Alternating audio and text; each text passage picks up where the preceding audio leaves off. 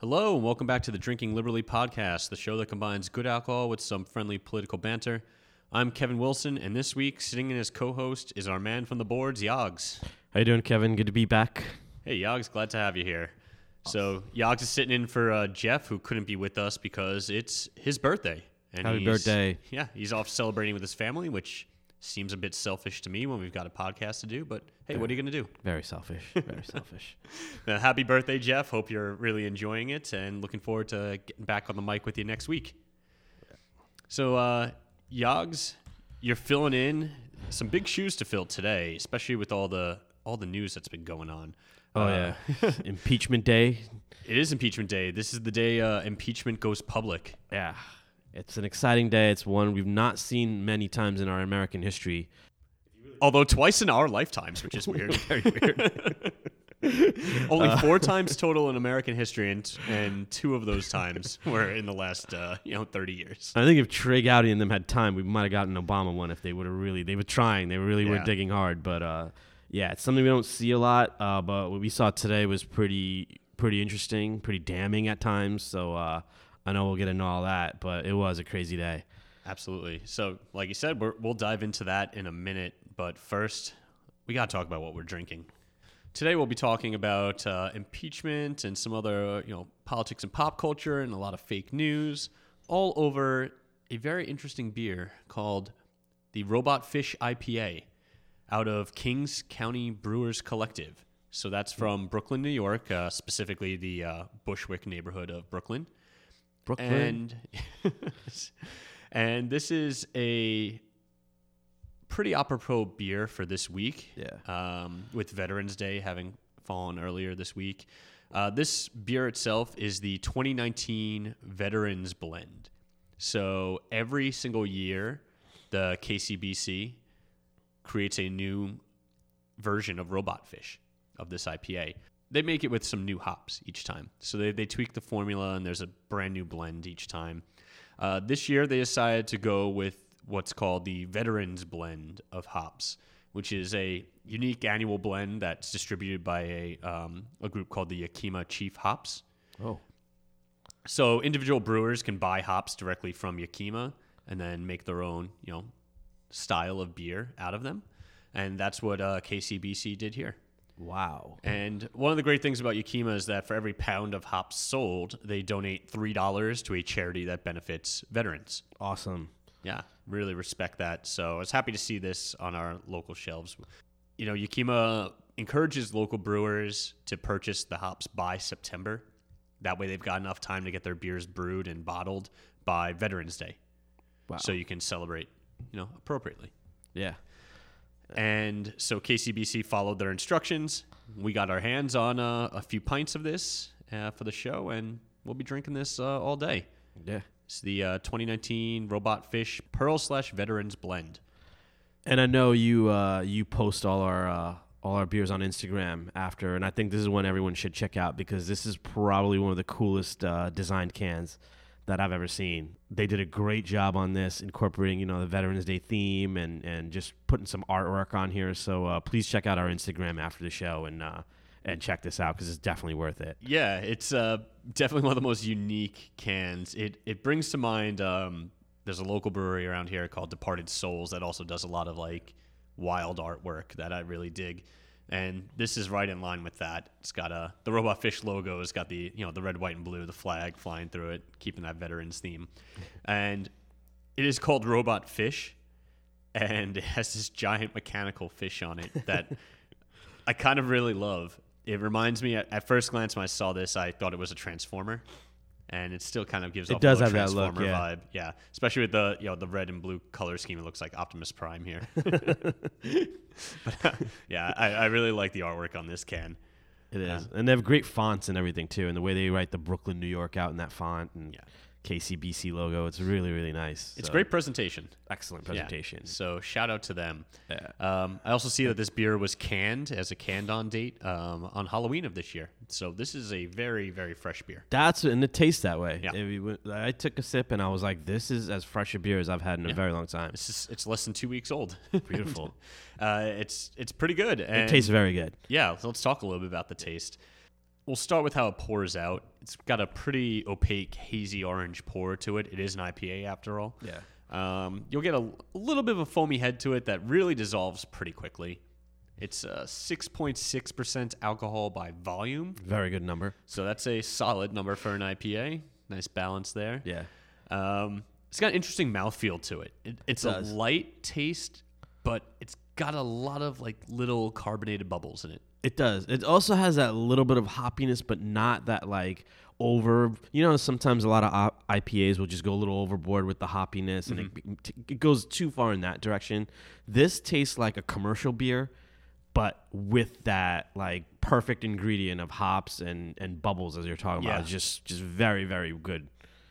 I enjoy this a lot. It's uh, and it's, you know, it's obviously got that citrus taste that you're probably used to if you're drinking I P As. Exactly. Uh, and it really it doesn't linger too long yeah. on the tongue either. It doesn't overwhelm you. So, yeah. yeah. It's a it's a very clean drink. You're not gonna be tasting this, you know, hours after you finish it. Yeah, exactly. Which I always appreciate.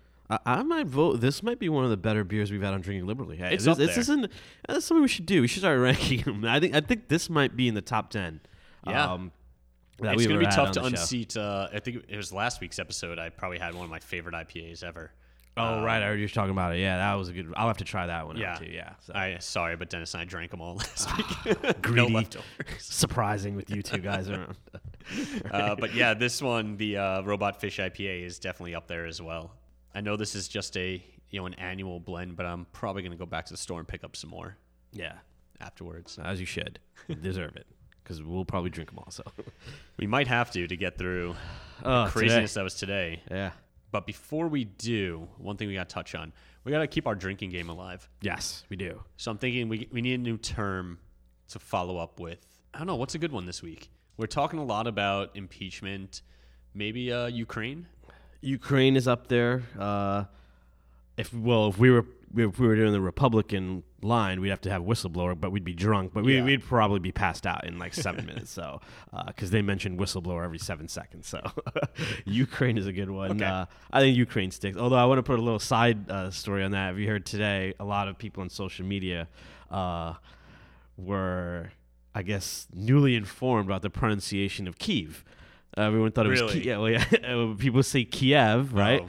And uh, I can see that though. I think, well, yeah. So people thought that Bill Taylor and George Kent were at first misspeaking when they called it Kyiv. oh, yeah. But uh, that was fun too. So uh, well, the internet's always right. Kyiv. Didn't you know that? Oh, uh, yeah, that's true. That's true. But uh, these guys have been there and they know the pronunciation. So. Yeah. Yeah, well, we're gonna drink every time we say Ukraine, starting now. Starting now, Ukraine. All right, let's talk a little impeachment. Today was day one of public testimony. Yeah. And, yeah, we'll keep it well, short and sweet. Uh, yeah, essentially, uh, Donald Trump had a perfect call, and everything's fine, right? Yeah, so this no, is just a waste call. of our well, time. Well, we're wasting our time here because it's obviously the whistleblower that we need to be questioning. We don't need to hear all this nonsense. We just need to be sitting here having the whistleblower, A, illegally exposed, uh, B, threatened, and then just, just have that person's name out there, and then just keep making up lies about that, and then we'll be on our way. And then we could call this a hoax, too. And, uh, yeah, Devin Nunes, by the way, the Russia thing wasn't a hoax if you actually ended up. But the fact that they've gotten away with that, that that's been called a hoax, is another stupid side story. But uh, would you? Well, I have one thing I want to ask you because I thought about this when we started is uh, an interesting strategy because they went with Bill Taylor and, and George Kent to start. I didn't know anything about George Kent. And Bill Taylor, I knew, I'd known some of his testimony and what he talked about. Yeah, but, and Bill Taylor is the uh, diplomat to Ukraine. Right. And George Kent is actually the Deputy Assistant Secretary of State for European and Eurasian Affairs. Exactly. They yeah. both sat before Congress today. Right, which is a big role, too, because you're, you're involved from the State Department aspect of this, which is actually very important, too. But I was wondering, I was like, is this the way to start? Because I was worried about the boring factor that we'd kind of talked about earlier in the fact, is these guys are going to be boring and this and that. And I was wondering, would you have earlier, before hearing today's testimony, thought it would have been better to go with the heavy hitters first, go with Vindman, go with Son, Sondland and people like that? Or, or was did, did did Schiff get this right in hindsight now? I think yes, actually. And, and I went back and forth on this um, yeah. on the ride over here, thinking like, eh. Was this even, even in retrospect, was yeah. this the best move?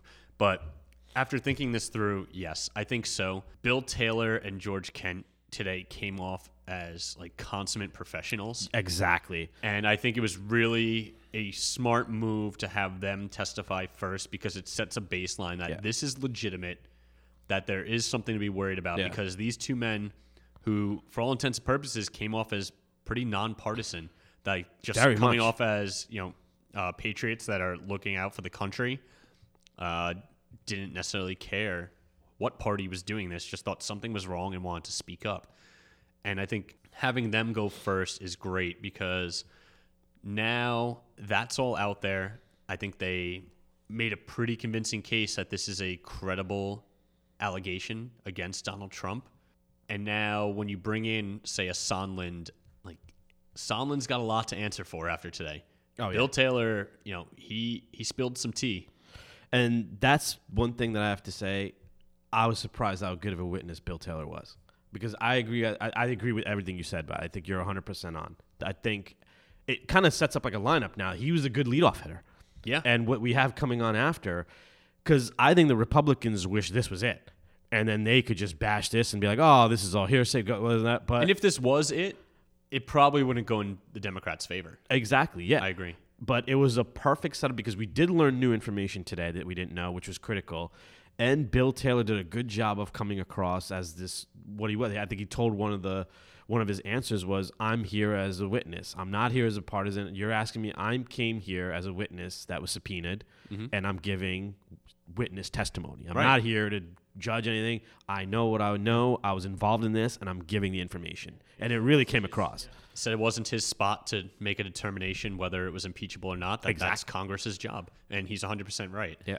So I think, yeah, Bill Taylor was excellent up there.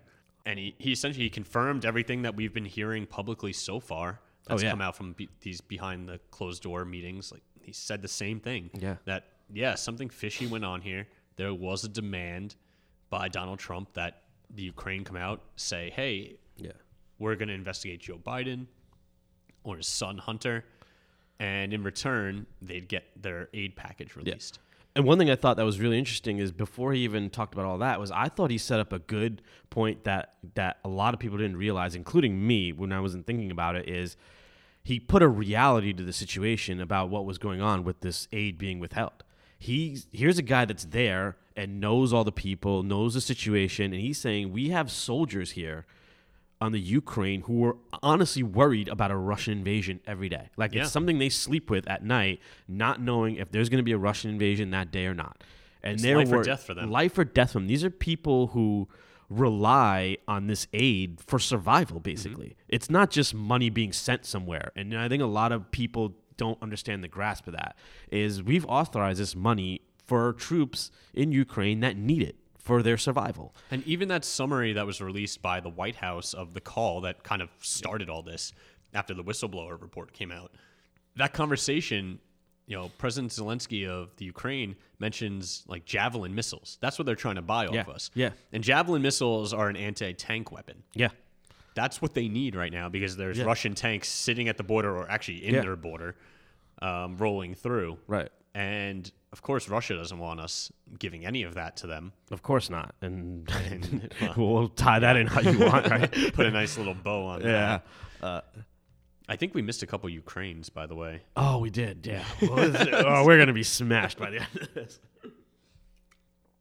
But one thing, though, that it, another thing about that is this guy didn't even come across as partisan, because he also wasn't happy with Obama for he not took releasing. Shots at he him. took shots at him. Yeah, this wasn't a guy that was like, Obama was perfect and Trump came here and ruined the policy. Here's a guy that was critical of Obama for not releasing enough aid and having enough military weapons that, that Ukrainians might have wanted and stuff. So that was hard-hitting, too, because it came across as, hey, I'm not a never-Trumper. I'm not an Obama guy. I'm just a guy that's been working in this field for a very long time. I'm an expert.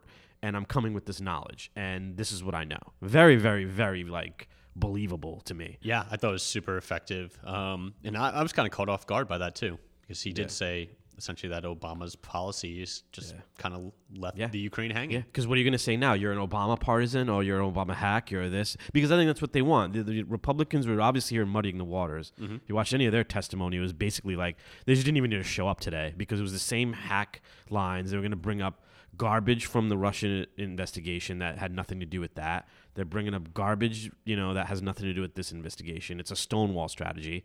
And here's a guy that's basically, you know, defying all that, saying, hey, you can say all that, but I'm proving that that's I'm not one of these deep state, you know, bureaucrats that you're out here attacking every day.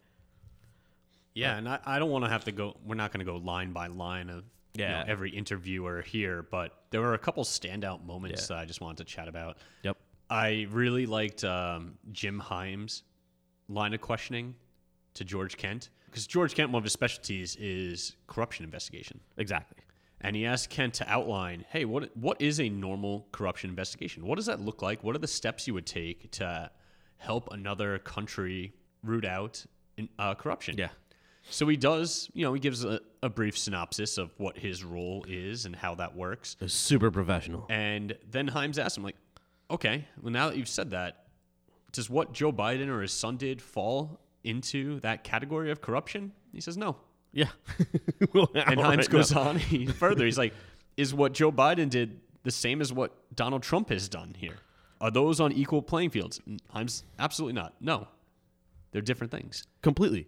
It was a big moment there. I thought that was a. I think that was a very smart line of questioning. It was a very smart line of questioning because they're totally undermining this whole garbage that this is about corruption. Mm-hmm. Because there was another point in, in testimony. I think it was it was. Uh, I, I don't know. If, I can't remember if it was Taylor or not. But the testimony was outright. This is what Zelensky and the team were doing to combat corruption, because Zelensky's an anti-corruption guy. So he's he campaigned already on it. He yeah. campaigned, yeah, so he's already there, and he's got a system in place to weed out corruption. So he's already doing something about corruption, which is an under, underrated point of this story, where Trump's saying, no, they had to show their... Well, they did. They were, had a plan already, and this guy testified to it today because he knew the plan, because he was speaking to them, and they said, this is our plan to get rid of corruption. And it was going to be implemented. So this idea that is about corruption is completely not uh, complete nonsense, because it's not. It's about Biden investigating Biden, investigating the company, and, and all the stuff that comes with it.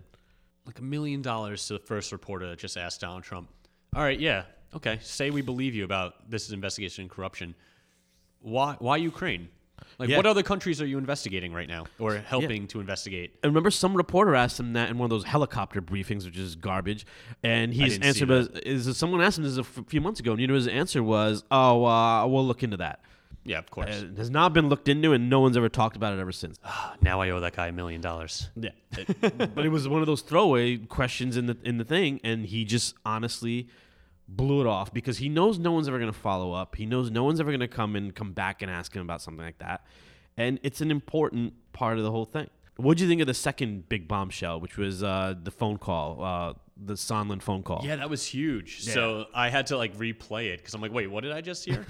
If you didn't get to watch it, and I understand why you wouldn't have, it was hours and hours during the workday. Yeah. Um, and hopefully our bosses aren't listening to this. um, it was in my ear while I was doing multitasking. Yeah, exactly. Multitasking. Bill Taylor flat out says that, you know, okay, there was this call that I wrote about. There's another call, though, that Sondland explicitly, that's Gordon Sondland, another ambassador, explicitly says that do- this is what Donald Trump wants. Yeah. And what's crazy is it's a day after he has the Zelensky phone call. Yeah. It's the day after. This is the day after that phone call. And now Sondland, who, by the way, we still don't know why he's involved in this, because he's the ambassador to the European Union, which the Ukraine is not in, but right. whatever. That's another mystery. But so he's involved in this. And he's there. And he's taking. And that's the other thing I thought was wild, because a lot of people pointed out, ambassadors don't just talk to the president like that. It's no, not common. But this was a cell phone call. That's the thing. It's he not called his common. personal yeah. cell. It's not common that an ambassador calls a president on a cell phone from a restaurant. If, it, if, if an ambassador ever does talk to a president, it's from the ambassador's quarters, an official line to the White House, mm-hmm. on an official channel. A secure line. Secure line, and it's official business. This was on a cell phone to the president of the United States. And people overheard it, including Bill Taylor and people that he was with. And probably every one of our state enemies that's listening into a cell phone yeah. call. Russia, if you're listening, if you have it recorded. Right. Yeah, exactly. Yeah, that was wild. So um, Gordon Sondland is set to testify next week, so it'll be yeah. very interesting to see what he has to say, because yeah. he's in a little bit of hot water right now. Well, yeah, and Republicans with your uh, hearsay defense, what are you going to say when Sondland testifies? Because you keep using the hearsay defense, and that was Jim Jordan's best defense today. He asked, yep. he asked Bill Taylor, he's like, have you spoke to Mick Mulvaney, who refused to testify? No. Have you spoken to President Trump directly? No. Have you spoken to Giuliani? No. These are the guys that won't testify. Number one. So the nerve of you asking about if they've talked to them. And the thing is... But to Jordan's credit, that is an effective line from his perspective. Exactly. But the problem is that line falls apart when Gordon, when Sondland testifies. Yeah. So keep it up. yeah. It, it will fall apart next week when Sondland testifies. And, I mean, it, it should fall apart instantly, because if Jim Jordan, who this was his first time on the Intelligence Committee, he got yeah. bumped up to that, is going to make an argument that the only people, there are a few people on this call, and only a few of them are supporting the whistleblower's testimony, that written report, then, okay, let's subpoena everyone else that was on that call, including yeah. Mick Mulvaney. Yeah. They, they don't mention any of the fact that Mick Mulvaney's not testifying. Right, because if... if If Donald Trump did nothing wrong, yeah. his Secretary of State could easily just come in and say, no, I was on the call, guys, and nothing yep. to see here. Yeah. That's the number one thing, that no one is willing to go on record or testify that they found nothing inappropriate on the phone call. Yeah. Not one person. It makes you wonder. Oh, yeah. It does. I mean, these guys aren't testifying for a reason. Right. And uh, they don't want to go to jail yeah. for Donald Trump. No, exactly. And I told you this, I think, we were talking about how we're surprised at the amount of limit The, these congressional subpoenas have. Uh, I'm surprised by it daily. I mean, I still can't believe it. Yeah, I guess you can just uh, ignore them. Yeah, I mean, you can just ignore them. That's what the and, White House has been doing. Yeah, and the fact that we have to go through a judicial process that takes that long, I think you said it. How is this not expedited? Yeah, that should be fast-tracked. Anything like this should be and, fast-tracked. Exactly. This is this is of importance to the country and our national, you know, just who we are as a nation. And to have that go through and some one judge can sit there and put that on hold for months and months is, is utterly ridiculous. Yeah. It, it was a, a crazy day. I think uh, Adam Schiff, who led the proceedings as the chair, did a good job setting the stage at yeah, first. Yeah, it didn't become a circus yeah. like I thought it would. Yeah. He uh, controlled the circus. There yeah. were some moments where it teetered on the edge, yeah. where there was a lot of back and forth between Republicans and Schiff. He really, you know, kept order, I think, in a, a pretty reasonable fashion. And I think his closing argument touches on a point that we all need to remember here. I'm paraphrasing because I don't have this in front of me, but he made the point that the reason why we're going through this is because we want to make sure that future presidents can't do the same thing. Yeah. They can't abuse power. They can't hold another country hostage and extort them for political gain on their side. Yeah. And that's what Donald Trump has done here. And we, we've said this so many times in this podcast and previous episodes. Like, what happens when you have an actual intelligent person with impure motivations yeah. that wants to now take advantage of everything that Donald Trump has left wide open in our government?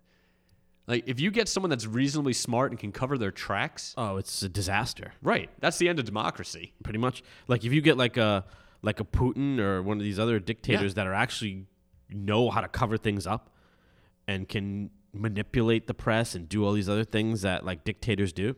In like in a way, we are lucky that Donald Trump is as dumb as he is and commits his yeah. crimes out in the open. And I, I don't say that lightly. Yeah, I, I wish I, he didn't commit any crimes. Yeah. If anything, he's exposing flaws in our system that none of us ever thought we had. Like, if we think about it, we none of us did. Did you see that impeachment poll where basically it showed how people have already made up their mind?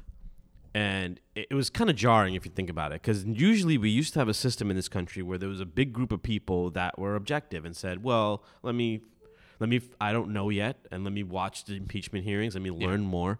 Yeah, it's like thirty percent on each extreme, and then yeah. there, everyone else is undecided. Exactly. This this poll was jarring at like how big the difference was. And there's already like forty percent of the people that, it was, I think it was in the mid-thirties to be fair, but it was something like that, have already decided what they think on impeachment. Uh, for, for, like, against, that is. Against it, yeah. yeah. And then there's another that was like for, right? And what the problem that's happening now with Republicans that are blindly now falling on this hill is They're taking for granted this blind loyalty that's not going to be there forever. You're not going to have this group of people that are just going to blindly support no matter what. They're in a Trump cult. They're only going to support this guy. When he's not there, they're not going to blindly support Mike Pence. Oh, I don't think so. No. They're not going to blindly support all these other people because they don't have the, the and I say this sadly, the skill that Trump does in manipulating people, in manipulating his supporters. It's a mix of people that, A, see politics in a negative way and see him as some kind of hero, and people that kind of, I hate to say it, but see it as like a W W E wrestling type thing. Right, where my it's guy like, needs to win. My guy needs to win. Yeah. That's it. And re- these Republicans now, look how far they've taken it. They've taken it to impeachment hearings.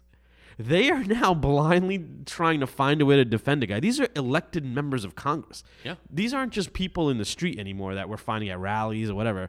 These are people from districts in Ohio, P- California, Pennsylvania. It's not all just red state Democrats. These are people from states that are not like traditionally like, oh, that's the Deep South. They don't count. These are people from districts that are in big states that are now trying to make an excuse today. Well, you know, no, it was hearsay, so it doesn't count. Let, let's talk about one of those representatives that's from a blue state, Devin Nunes. Yeah. He leads the minority in this committee, so he gets to do his opening statement. Until Jim Jordan takes his job. But yeah, right. um, yeah, that'll be next. So Devin Nunes went out there and just spewed the weirdest, most incoherent bullshit. Oh, yeah. That I've heard in, in a congressional testimony in a long time. I wouldn't blame you all if you do listen to it. Check it out. Just read um, when he starts questioning Taylor. Actually, I should say questioning, I use the word uh, loosely because he just talked at Taylor for the majority oh, yeah. of it. It was, really it was a lecture. Questions. He is going on and on about nonsense about servers in the Ukraine and Fusion G P S and the twenty sixteen and twenty twelve elections. Which and, were dismissed. Right. And all of it is just nonsense. And if it doesn't make sense to you, I don't blame you. But it makes sense to a pretty big contingent on the internet. That is like that four chan style conspiracy theorist online presence that... Yeah. And Rudy it, Giuliani and Donald yeah. Trump have clearly fallen into themselves because they're now quoting some of those things. I mean, Trump was always into this before he became president. Yeah. I mean, he's believed crazy conspiracy theories. I mean, and he's one of these people that believes them, and you can't talk him out of it. Yeah.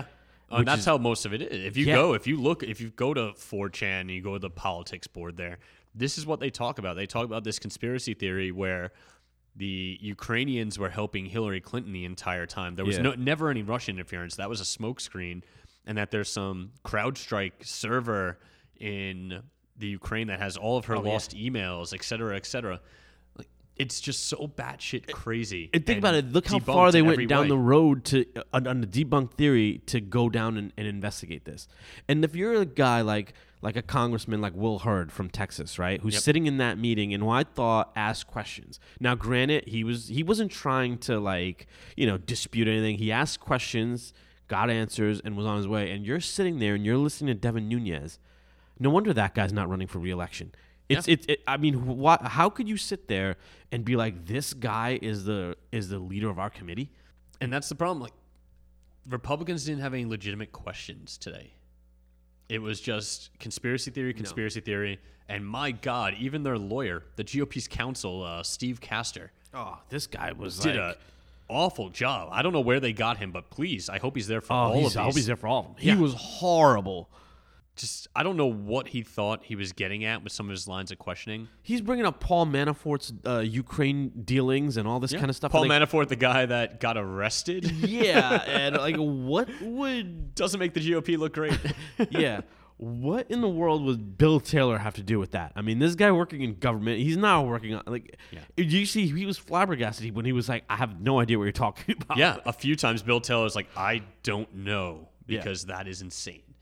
Uh, my favorite exchange by far during all of this was, um, so the counsel, Steve Castor for the G O P, uh, asks Bill Taylor, you know, like, this whole situation is not, quote, not as outlandish as it could be, End quote. Yeah. That's his question. And Bill Taylor like laughs with like a like an incredulous like yeah uh, I I guess not. Yeah. And he agrees with him because what else could you possibly say? Yeah.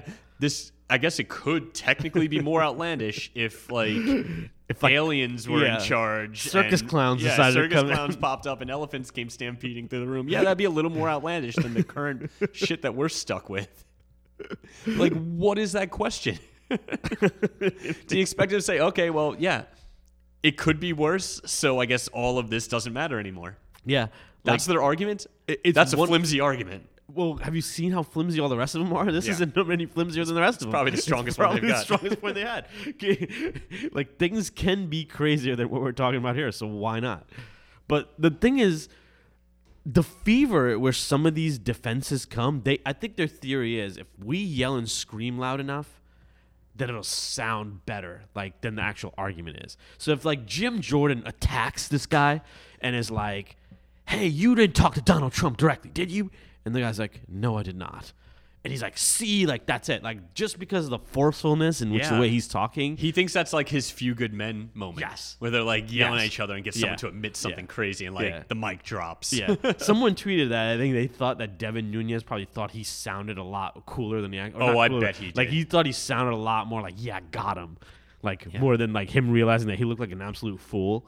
Like, yeah. that entire thing. If, man. Yeah, Jim Jordan just kind of screamed the entire time, just yelling at Bill Taylor and this this angry like rapper. You figure that tone. That guy'd be embarrassed to come out in public after the news that came out this week. You know, we had another person now confirm that they directly telling him about Jim Jordan. That is t- directly telling Jim Jordan that they witnessed abuse firsthand, went to him, and he laughed it off or had nothing or sexual abuse. Sexual abuse. Yeah, yeah, laughed it off. And this is now how many cases? At least four direct people that said that, and then at least a dozen others that have heard yeah. that who have said that they believe that there's no way Jim Jordan would not have known. Yeah, and this was uh, for listeners that don't know. This was during his time, yeah, as Ohio State University uh, wrestling coach, yeah, or assistant wrestling coach or something, whatever, of that nature, involved right? in the wrestling yeah. program at Ohio State. Yeah.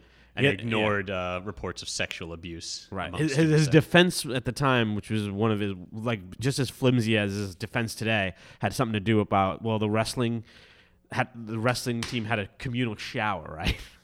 That basically all faculty at Ohio State could use. So the one guy that was in there all the time, basically watching kid, the wrestling students bathe, you know, nothing was out of the ordinary because, well, everyone has access to the shower, so no big deal. The, oh, speaking of flimsy arguments, my God. Yeah, so I Jeff actually uh, texted me or it might have tweeted at me saying if Jim Jordan got as angry about kids being molested oh, yeah. as he did today during this congressional committee, you know, then maybe yeah. maybe you, you can respect the guy a little bit. If but. Jim Jordan, if you're right and you actually didn't know about all this, you should be the first one there leading an investigation saying, how the hell did this happen under right. my nose? I'm embarrassed that I'm it happened embarrassed under my nose. that I didn't yeah. know. Yeah. Instead, I'd be uh, mortified if I that Exactly. happened. Like, uh, shucks, didn't know about it. Oh, well, onto this uh, Russia hoax. Right. Ugh. All right. Disgusting. So just a couple things to wrap up all the impeachment talk here. There is a related ongoing trial, and that's for Roger Stone, close friend and confidant of Donald Trump, who's been tied to all the terrible Nixon shit back in the day. Yeah, Roger Stone's got a tattoo of Nixon's face on his back. It's yeah. horrifying to look at. Do not Google it. Um, but Roger Stone is probably going to jail. Yeah, he's on trial for for perjury and amongst other things. Yeah, and Roger Stone, for those of you that might not remember, because my God, there's like an avalanche of news every day, uh, was directly related to those the WikiLeaks dumps of emails. You know, when uh, the the Democratic National Committee got hacked and all those emails yeah. came out on WikiLeaks, Roger Stone knew about it, and he admitted to trying to get him. It yeah. wasn't it wasn't he wasn't secretive about it. So not only that, but the damning testimony that just came out that's related to this impeachment trial here is that uh, Rick Gates, another uh, former member of Trump's orbit, uh, who has also pled guilty to uh, conspiracy against the United States. Yes. Right? So he is also going to jail. Came out and said that, you know, not only did Roger Stone know about the WikiLeaks dump, he called Donald Trump and spoke to him directly about this. And Donald Trump knew before they were released. Yep. Which contradicts uh, Trump's written answer to one of Mueller's questions. Uh, yep. W- which was Avenoma. Now, I, re- I reread the answer, and the way Trump it's can... sneaky. It's sneaky to get out of it is he didn't... Yeah. I do not recall. Right. For a guy that remembers everything, that's shocking. Yeah. But it's it's one of those I do not recall, but he, it was a denial in there. Right. So it was an actual denial of that. So when all this is done, I think people should definitely look into that because I think Trump committed perjury. So it's it's a gray area whether that's perjury because he said, I do not recall. If he but had said flat out, no, I right. never spoke to Roger Stone, and then Gates comes out and says, uh, yes, I literally was there for this call, um, that's perjury. But the fact you could say, I do not recall, that makes it such, it muddies the waters enough that it does. And that's going to be off. His thing. But I, it, but it's another one of these situations where overlooked completely is that the president of the United States got away with the Mueller investigation. This isn't a situation like Devin Nunes pointed out that it was a hoax and it was cleared. It yeah. was not cleared. President A, A was established that Russia interfered in an election. So that's not a hoax. Russia helped Trump. That's not a hoax. There's high evidence that Trump knew about what was going on and did nothing to stop mm-hmm. it.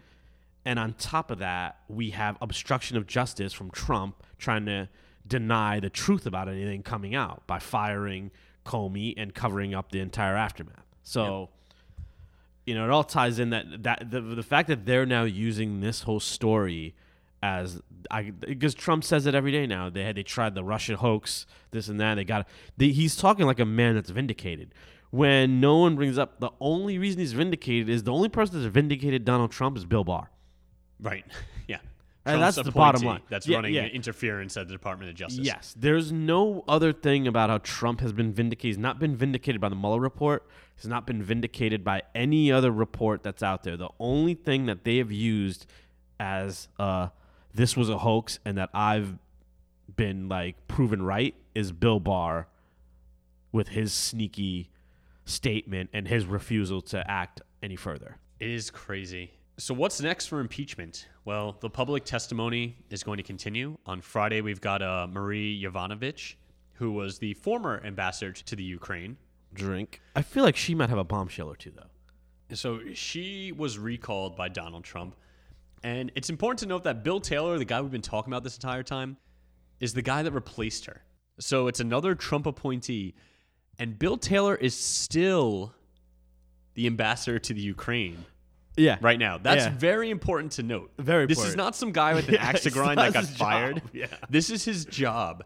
And I'm sure he thinks his job is on the line. Yeah. But at this point, I don't think even Trump would dare fire him. No. Well, Trump tried to fire the inspector general, which is now the latest, which is unbelievable too. And he now this is his new attack angle because now he's trying to go after that guy. And look at the people Trump's going after: whistleblower, inspector general. This is bullying. It's intimidation. It's outright in the public. Yeah. If this, this was a mafia case, yes. yeah, this would be witness intimidation. He's not going after the people that are showing evidence. He's not going after facts. He's not going after any of that. He's going after people that did nothing wrong except bring something to light, which says a lot about his character. Absolutely. Yeah, so the public testimony is going to continue into next week, where we're going to hear from Gordon Sondland, which will be a big one. It'll probably be the topic of next week's episode, depending on what day that airs. Hoping to hear from Colonel Vindman.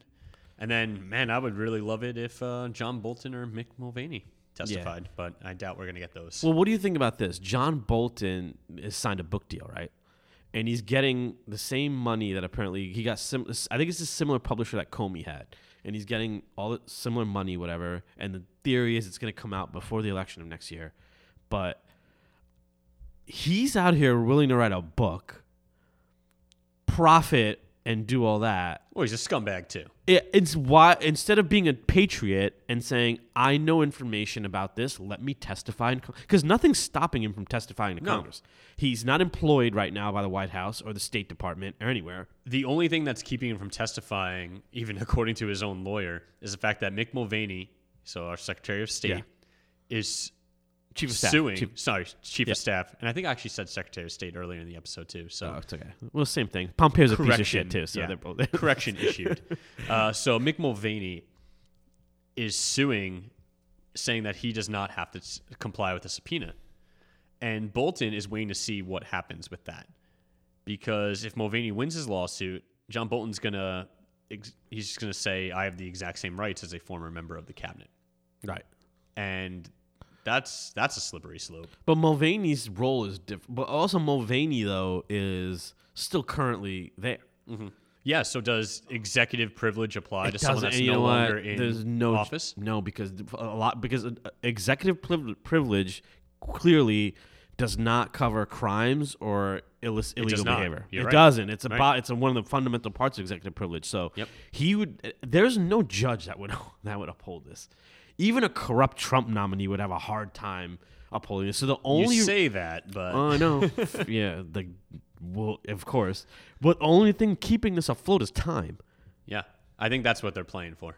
It's like a hockey penalty kill. They're yeah. just trying to kill the time enough that it goes by long enough that that's it. Because if yeah. they were forced to testify today, it would all fall out. Yeah. And if Trump really did nothing wrong, then come and say that. Yeah. And then we could be done with all this. Yeah. Instead, they don't stonewalling. Because he would rather have an obstruction of justice charge, which the Republicans are going to ignore, than actually the truth coming out. Yeah. But Bolton, you're a piece of shit. You're writing a book to make millions of dollars, this is, and you claim to be this hawkish America first, you know, your shitty Middle East policy about going in there and Iran and, and all your... Or North Korea. Yeah, North Korea, warmongering crap, and you're out here too scared to go in front of the House and tell what you know, rather make profit off it. Disgusting. It is funny how often America first can be translated to me first. Yeah. Yeah. Yeah, funny when you're a civilian. Yeah. Because he knows for sure he went and testified. What are they going to do? Be like, oh, you illegally testified? Go go to jail? Like, get out of here. All right, let's move off that topic. Yes. And we'll talk a little bit about politics and pop culture. And so we'd be remiss if we didn't touch on this story because we touched on the flip side of it in a previous episode. Oh, we got to be even. Right. We're, we're, we're Fair we're, and balanced. We're fair and balanced. I believe that's our trademark. That is our trademark. we're, we're very much known for that. Yeah. Uh, so Donald Trump uh, this past weekend attended an L S U versus Alabama game. Yes. College football game. And yes. uh, what happened, Yoggs? Well, L S U absolutely destroyed Alabama's defense. For one, uh, yeah. Scored over forty points. Uh, one of the first times uh, anyone has won in Alabama since, I think, twenty fifteen. That's wild. So Alabama's not lost a home game in a very long time, so wonder why. Uh, You're saying Donald uh, Trump is directly responsible uh, for them losing? I am, I'm saying it's clearly a coincidence that he showed up there and they had their first loss since twenty fifteen. So there, there's a protest game for them. So that's what you get for cheering him, Alabama fans. You guys cheered him, and then look what happened. But. Yeah, so Donald Trump finally got the cheers he oh so craved uh, that he could not get at the World Series and could not get at a U F C fight, of all places. Yeah, what's the president doing at a U F C fight? I mean, what's he doing at any of these, to be honest? Yeah. I mean, the World Series I get because it's in yeah. D C, but you get it, like, throw out the first pitch, get a couple of applause, and then that's it. Yeah. He's there in a box with, like, people like Mark Meadows and, like, Gates and people like that. And at uh, for everyone that complains about, you know, taxpayer dollars being wasted, how much do you think we wasted setting up security for a game in Alabama? We yeah. have one hundred thousand plus people at this stadium. Oh, yeah. But. I think, well, I'll try to keep this really quick because this is an interesting story. Um, I'd read that, so Dana White, who owns the U F C, is a Trump supporter. Yep. And that's the reason why Trump was at the U F C fight. Uh, I read a story that the reason why Dana White supports Trump is back when Trump was a civilian, he was the one of the first people to believe in the U F C, right? So there are people that support Trump because he's done something in private life that they personally like, but... Here's the thing I would tell Dana White and people like that. You may be loyal to Trump because he supported you in a private venture. Does not mean that he's a good governance person. He's not a good government person or a good president. I feel like you shouldn't have to explain exactly, that. Exactly, yeah. Like, let's say, like, I did a favor for you as a private citizen, right? Oh, yeah, I'll vote for you for president. And, and, yeah, now you vote for me just because of that, even though I have no idea what I'm doing and I'm divisive and I'm a complete, you know, idiot. You but, are probably the most divisive person I've ever met. And I think that's that's the shows a lot of the root of this this this Trump supporting, too. But, yeah, Alabama, he went down there. And then, you know, it complained probably that it didn't get enough attention, right? Is that how it works? It's like... Yeah, it, it, because the media... The media's against media's him, just yeah. burying the story yeah. because it's such a big story. Congrats, Don. Um, I'm happy you finally got the cheers. You got to fly all the way to Alabama to hear cheers. I'm sorry right. your dad never hugged you, but you finally no. got these cheers. Couldn't do it in D C, couldn't do it in New York, probably couldn't do it in Philadelphia, probably anywhere else than that. You had to travel south to Tuscaloosa, Alabama. And they love you down there, Donald. So hope your ego feels great. Oh, sure. And so our next, um, next huge, big, important story in pop culture and the intersection with politics is that Sean Spicer, former press secretary, yeah. finally got voted off Dancing with the Stars. MAGA people, where were you guys? Come on, guys. This is a disgrace. Oh, we don't like losing. MAGA doesn't like losing. And all we've done now is made Sean a loser. Yeah. Now Sean is a loser. And you know who hates losing more than Sean? Donald Trump. Yeah. Donald Trump tweeted earlier in the day urging people to vote for Sean. He's a great and very loyal guy who is working very hard. What a great reason to vote for someone on Dancing with the Stars. And then, right, yeah. And then Sean Spicer got voted off, and then Donald Trump deleted that tweet as if he never supported him in the first place.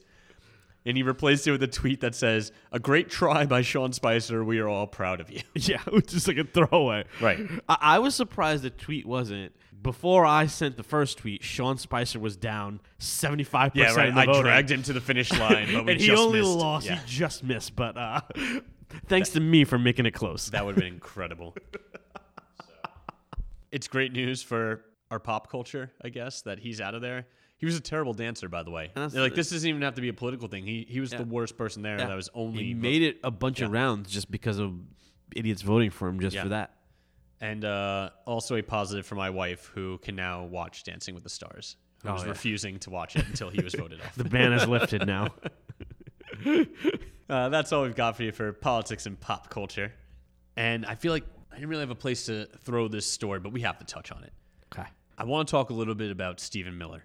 Oh, so this is a senior advisor to the president, the de facto guy in charge of immigration policy for our country right now, the the same guy who ran for you know high school student government yeah, on a California plat- kid yeah, too, California kid who ran on a platform of throwing garbage on the ground so janitors can pick it up, like immigrant janitors could pick it up, all around racist piece of shit.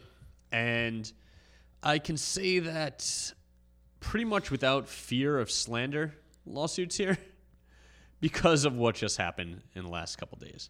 Some background here. A former Breitbart editor, Katie McHugh, also a racist, awful person, just leaked about nine hundred emails that were exchanged between Stephen Miller and herself during her time as a Breitbart editor. Uh, she hasn't been there um, since twenty seventeen, I believe. Right. Stephen Miller sent her nine hundred emails, eighty percent of which involved race or immigration. A lot of them were disparaging of uh, anyone that wasn't white and anyone that was, you know, an immigrant.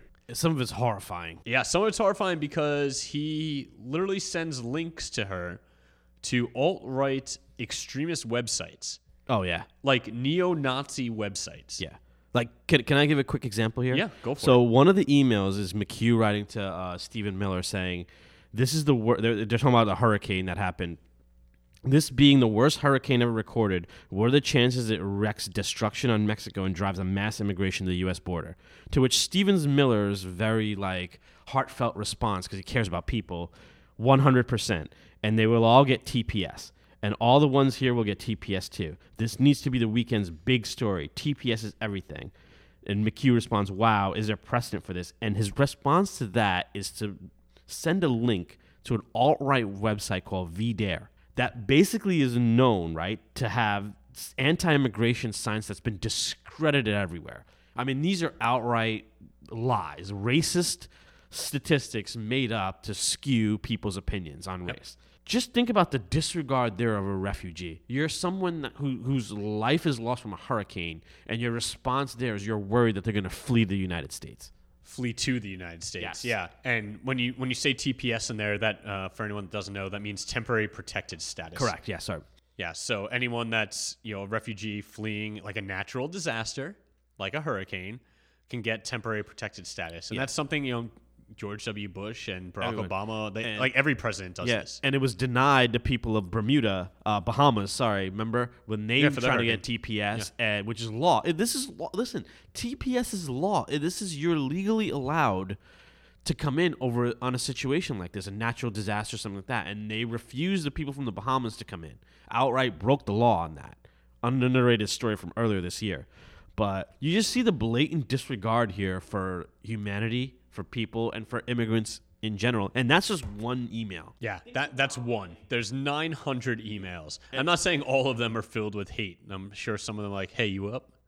But other ones are just yeah. wild, because there are parts where he starts talking about eugenics.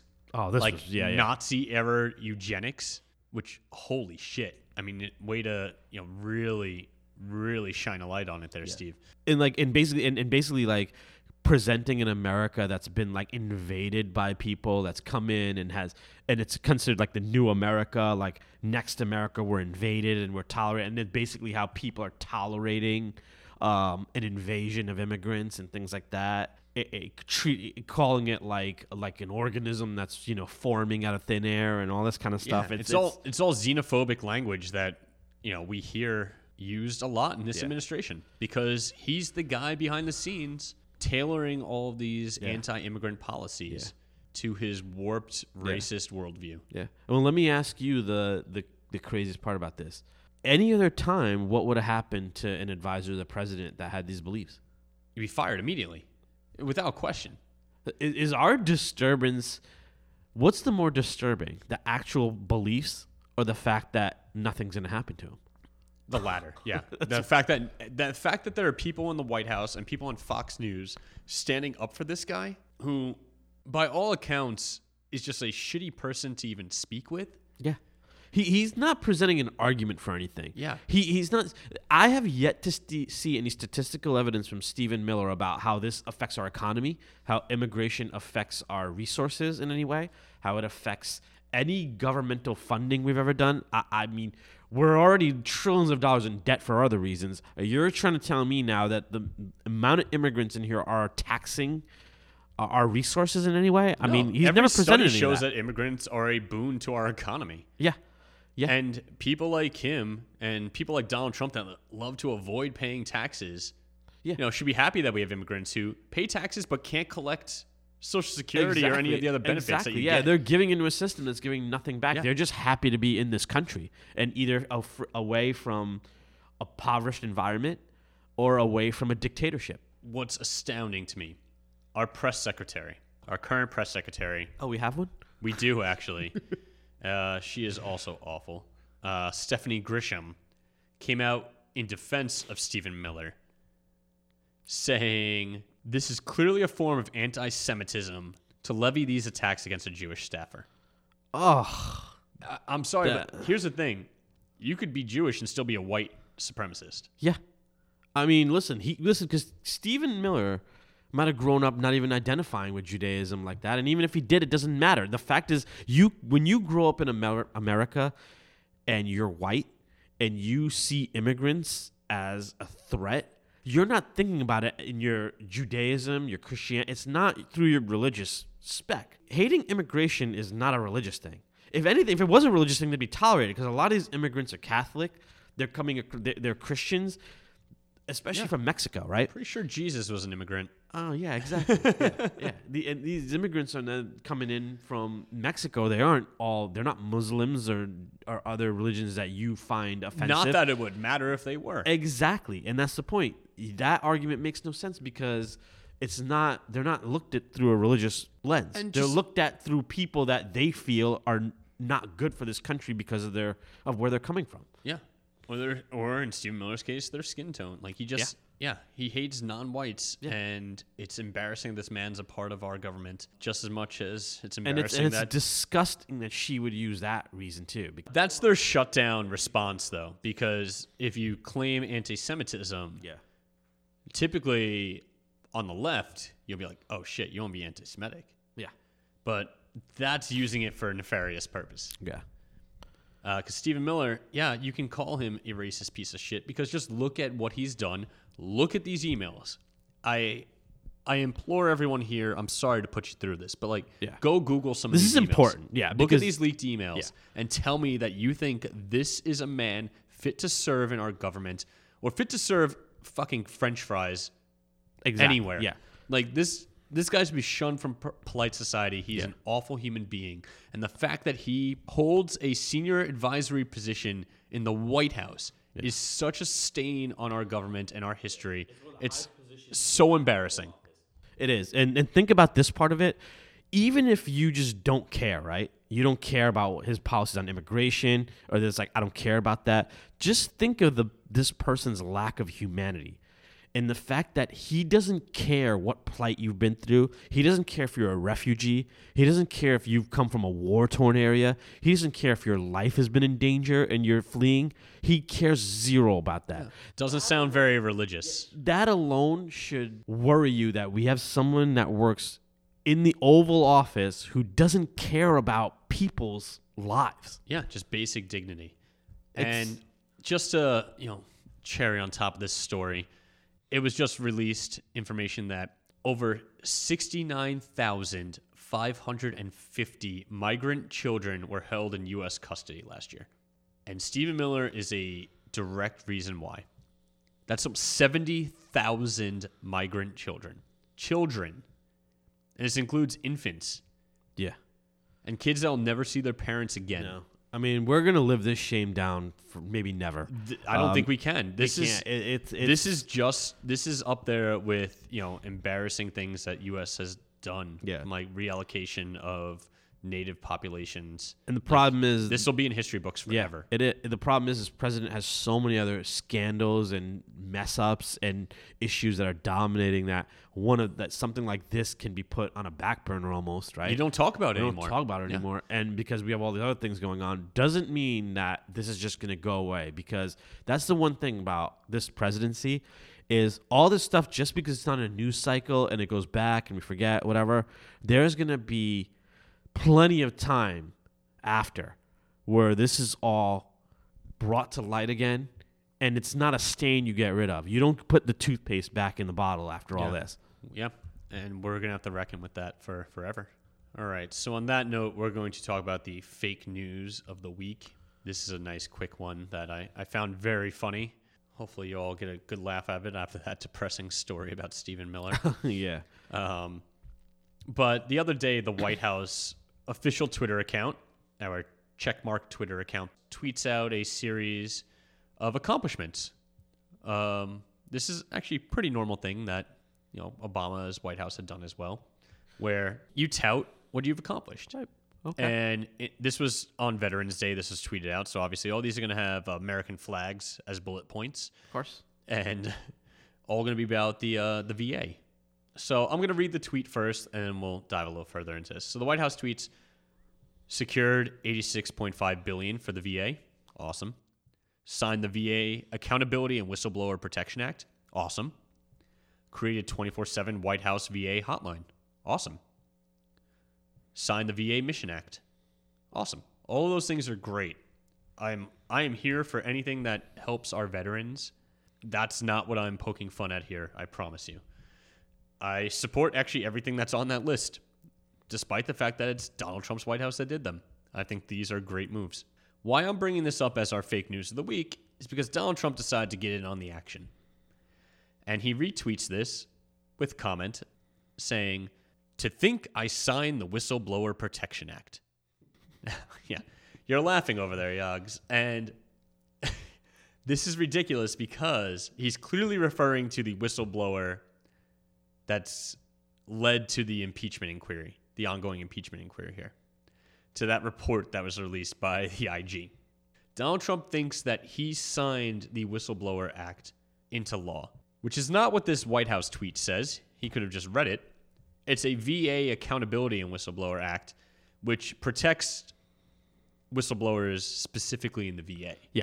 From Veterans Affairs saying, if you see like veterans are being mistreated or, you know, money's being funneled the wrong way, you can speak up without fear of repercussions. Okay. Interesting theory that someone could do that. Huh. Yeah. Right. So it's okay there, but no. anywhere else in government, he doesn't like it. So well, he thinks that that is the law that is protecting the whistleblower from the impeachment inquiry. But I hate to break it to you, Donnie. That law was signed into effect by George H W Bush in nineteen eighty-nine. So unless you got a fucking time machine. yeah, or you were there. right, yeah. He sat there with George H W Bush. He was there. He was there, which is what he means. Yeah, right. And one thing about that that will piggyback the fake news, because this has been one of his biggest fake newses ever, and I'm shocked that it wasn't in this tweet too, is one of his biggest fake news. Uh, I think Daniel Dale pointed out that this is the he's told this one, this lie the most, more than any others, which says a lot. Is so Trump has been touting that he's the one that passed Veterans Choice legislation uh, for vets. You mean the so legislation that was passed in twenty fourteen under Barack Obama? Yes, the one that was sponsored by McCain and Bernie Sanders. My God. And what Trump did do, and instead of just saying this and being happy with it, he can't, is they signed an expansion of it, right? But the bill itself was from twenty fourteen, like you said. Trump has said more than any other was that he's the one that passed Veterans Choice. Uh, which is blatantly incorrect. It's a yeah. fundamental lie. He did not pass it. It was passed in twenty fourteen. So similar situation, unless he has a time machine and was uh, in the room at the point, uh, that's another flagrant lie. I'm shocked it wasn't in that tweet as well, because yeah. it's, it's his number one lie he's told. And yeah, and that's from Daniel Dale, keeping track of that. Daniel yeah. Dale is an amazing follow if yeah. you don't already. Yeah. He was a reporter from Toronto who uh, recently got a job at C N N, but follow him on Twitter. Uh, he keeps a running tally of Trump lies every week. You could sign up for his newsletter. And he's got him on, he tells them to you in real time, which is an amazing work of art, too. He knows yeah. them all by now. A lot of them have been repeated. This Veterans Choice one's been at every rallies, mentioned a million times. And I'm sh- it, it, one of those things is I'm shocked how, like, no one's ever asked anybody else about that. Like, no one asked Mick Mulvaney, hey, why does he keep saying that? Why does he keep lying about the veterans? Yeah. Why does he keep lying about Veterans Choice? Like, he, he didn't, he's not the one that passed that. He signed an expansion. Great. That's nice. Why should you just tout the expansion? Yeah. Says I mean, sign the whole thing. And I think it ties into, I feel like Donald Trump really suffers from uh, imposter syndrome. Yeah. Like someone who feels like they don't belong in the position that they're currently in. Right. And it eats away at them. But I honestly, I don't think that he understands it or can articulate that. But I feel, I think he feels that deep down. Yeah. Like he knows he does not belong as president yeah. of the United so States. It's like he so he needs to, to undermine. Yeah. yeah. He needs to justify being there by undermining everybody else yeah. and everyone else's accomplishments. Right. So he looks better in his yeah. own mind. Yeah. That That's why he invents accomplishments. Yeah. It's like he knows I haven't done this, but if I say all these things, it makes me look great. It's the worst case of imposter syndrome yeah. out there. Yeah. It definitely is. Like look at look at what he does. Well, one of the biggest things is the stock market. If it goes down for five days, you don't hear a word. If it goes up for five days, he talks about how great the economy is and how amazing the stock market's doing. Yep. It's the most fickle thing of all time, but unbelievable. Our president, ladies and gentlemen. Yeah. All right. Let's close out our episode then with some uplifting news. Yes. Pick us up back off the floor. And Kevin, I have one last, when you, we go through, I have one last uplifting uh You have one thing. to add. I have Ooh, one that's to nice. Add, Thanks so. for coming prepared. A little bit. uh, I'm going to start off uh, saying, President Jimmy Carter, out of surgery, recovering, um, had a little bit of a scare over the last few days with some yeah. uh, pressure on his brain uh, related to a recent fall. Happy to hear he's doing well, being, uh, I believe he's ninety-four years old at this point. Ooh, God bless. And does a ton of good work, and hope he sticks around a long time. Yes, we need him around, so yeah. good. Get well, Jimmy. Under, President Carter, I should yeah. say. He deserves it. Yeah, yeah, he deserves the actual. Yeah. The, the, you the, say his full yeah. title. yeah, get well soon, President Carter. And since this week was, uh, you know, how's Veterans Day, I also want to bring up some good news from Milwaukee. Milwaukee as a city uh, approved a village of tiny homes for homeless veterans. So these are small, like one-bedroom studios. They're making like a, a village of uh, forty or so of these houses to house homeless veterans. I think this is a great idea. I don't know why more cities aren't adopting this immediately. I'd actually take it a step further and institute this for all homeless, but let's start with the vets because that's less politically radioactive. I don't think anyone, Democrat or Republican, would be anti setting up a village of homes for homeless veterans. And then we'll expand from there, okay? Yeah, there should never be a homeless veteran. I mean... Uh, you hate to see that. When you see a sign that says homeless veteran, it's, it's disgusting. It's heartbreaking. Yeah, so the, that's one thing that we should definitely try to eradicate from society, homeless vets. Yep. And then uh, homelessness in general. Yeah, we can work on that we too. We can next. work on that. That's allowed, by the way. And last on my list, before we get to whatever Yoggs has got planned for us, is some awesome news. It's piggybacking on, uh, it actually was uplifting last week as well. and we've taken it a step further. So uh, the House Judiciary has passed legislation that paves the way for the Equal Rights Amendment. So last week I had mentioned how there were some sunset clauses in the original uh, language. Well, today the judiciary eliminated that time limit for the passage of this potential amendment. So that brings us one step closer to a constitutional amendment that declares women are equal. Awesome. Uh, it's, yeah. It's, so get second, uh, you know, twenty twenty starts up. We've got some new legislatures in place. Virginia, get on that. Become that thirty-eighth state. Ratify this. Let's make this an amendment. Let's, yeah. uh, let's add that to the Constitution. Because it deserves to be there. Because I know people talk about things and, like, we're getting there. We're not even anywhere near close. To equality, having, yeah. to having that equality. So yeah. anything that could get put into something that's real legislation would be amazing. Yeah, just put it in writing. It's astounding that it's not already there. Hey. All right, Yoggs, what do you got for us? So I got something interesting, and this isn't really like an uplifting thing, but it's a fun fact. I'm going to choose to be uplifting because I'm going to believe that this can happen, okay. even though the reality of it is definitely won't. But I read this fun fact, which I think is amazing. Did you know this? With a simple majority vote, the Senate could d- decide to make the vote on convicting Trump and removing him from office a secret ballot. Not a not a, a two-thirds majority, a simple majority, fifty-one. fifty-one votes would mean that they could make the convicting ballot secret. Wow. And I think there's a lot more people that would vote in secret than they would publicly. From what we've heard on news reports and different things that people have said, where like different senators have come out and said, I've talked to colleagues. You know, Michael Bennett talked about that. Yes. Like, I've talked to at least, mentioning at least ten to fifteen to sixteen Republicans that would, if they could. What would, about uh, Jeff Flake? Jeff Flake came out and said that he thinks it would be uh, a yeah. secret ballot would be overwhelmingly in favor of impeachment. So we have to somehow find a way to get a fifty-first vote, which is going to be hard. But if we can put pressure like, on two or three people that we already know that Trump doesn't like, and that never gonna ha- nothing's gonna happen, and get to that fifty-one, Susan Collins, you've betrayed us, so we can't count on you. Yeah, I, I'll, I'll I'll give that a uh, uplifting asterisk. Asterisk. There we go. Well, I just thought that was an interesting fact. That is that very would, that would be wild. Because I think that's really the only way it could realistically happen, yeah. uh, impeachment. But I thought that was interesting because I didn't know that. I thought I did not had, know that either. Be, so yeah, thanks for bringing it to our attention. Yeah, why not? All right, Yoggs. Well, thank you so much for sitting in that uh, that co-host chair over there. Thank you for having me. It was a great time. It's been a pleasure. If you want to follow us on social media, you can do so on Twitter and Instagram at drinking underscore lib pod. You can also check out our website, w w w dot drinking liberally pod dot com, or find us on Facebook. We're all over social media these days. And of course, if you're listening to us on iTunes or whatever podcast service, rate and review us. We truly appreciate everyone that's done so already. That's all we got for you this week. Talk to you next. Cheers.